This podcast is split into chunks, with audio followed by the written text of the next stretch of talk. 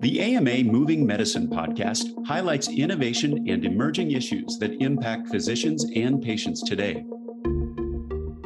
Hello, this is the American Medical Association's Moving Medicine video and podcast. Today, we're joined by AMA's Director of Practice Transformation, Nancy Nankivell, who share how health system leaders can reduce burnout and actively support physician well being. And that's a great time to have this discussion right now. I'm Todd Unger, AMA's Chief Experience Officer in Chicago. Nancy, thanks for joining us. Um, Absolutely. We know physician burnout was a huge challenge before the pandemic. And it's something that got worse, of course, over these last two years. What are you hearing from health systems right now? And are we seeing any improvement as case numbers continue to drop and hospitalizations go down? Yeah, Todd, it's a pleasure to be with you today. And, you know, the word on the street with the health systems we engage um, with is that it's a tough time right now. We're hearing a lot about staffing shortages. We're hearing a lot about how organizations and practices reset operations post the pandemic. And we certainly are hearing about the fatigue and the stress and the work overload and the burnout within the workforce. So these aren't easy times, but we are here to help support health systems and the workforce as they re-engage post-pandemic. Now, this has been a huge area of focus for the AMA for a number of years. And you know, we are uh, continually committed to identifying solutions to address burnout, but also on a more positive end to increase joy in medicine, which might sound uh, you know, interesting given where we've been with the pandemic for the last two years. And I'm really curious from your perspective of what what does that mean? And let's talk about some of the solutions that you've identified so far. Sure. Well, our vision that drives our work is to create the conditions where joy, purpose, and meaning are possible within healthcare. Pretty ambitious, and boy, did we get um, a, a little bit blindsided with the pandemic. Um, we have been working on burnout across the last several years, doing a lot of research work, but also, as you said, building out solutions to help support healthcare systems. And one program in particular is our Joy in Medicine Health System Recognition Program. And just very briefly, the purpose of that program is about recognition because groups are doing a lot of heavy lifting right now. But it really is to provide organizations with an evidence based roadmap to drive system change and to sustain those changes over time. And that's the kind of solution work that we're building and bringing to our health systems. Now, I know recognition is an incredibly powerful motivator. So let's talk a little bit more about what, what does recognition mean in the, in the case of this particular program? Yeah, recognition is interesting. The AMA is in such a great position to shine the light on where these best practices are happening within our health systems, how organizations are taking on the issue of improving professional well being.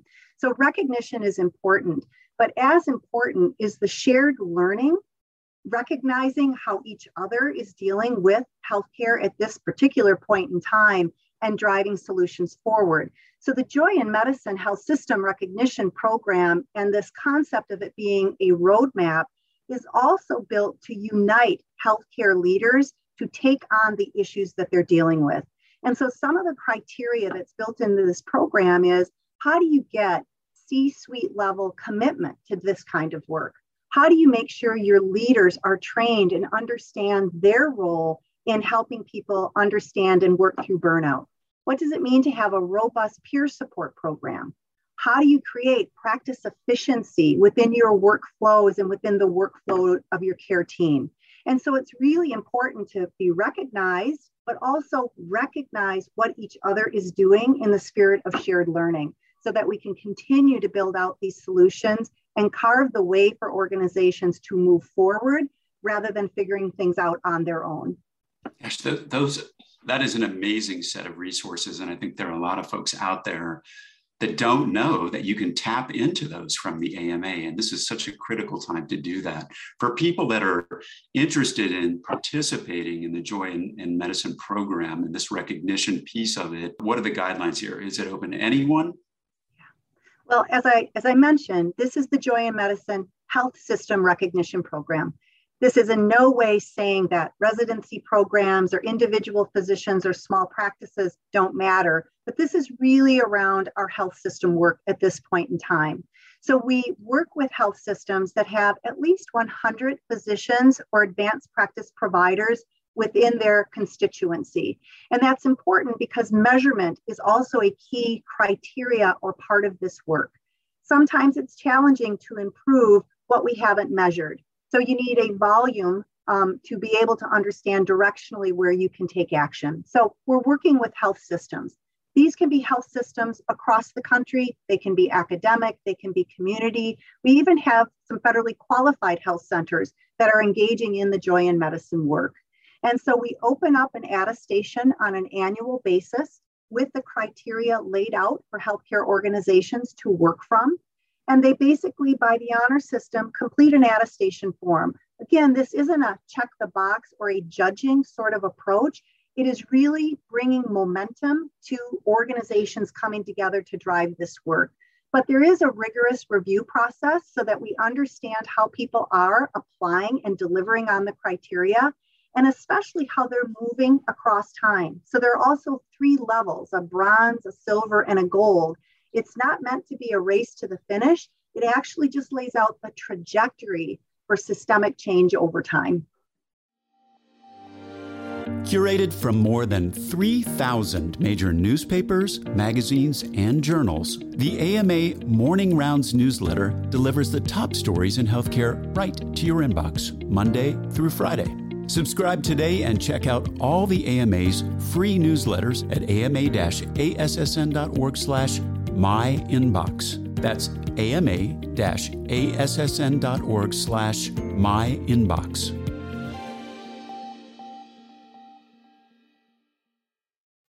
well, just in terms of kind of brass tacks in terms of applying, I won't make you say the URL, but I am going to tell you we're going to kind of get you a catchier one. But if you're interested, check out the application page. It's in the description of this particular video, but it's uh, American Medical Association dot submittable with two T's dot com slash submit. But uh, check out the video and the description of this in our podcast for that actual link.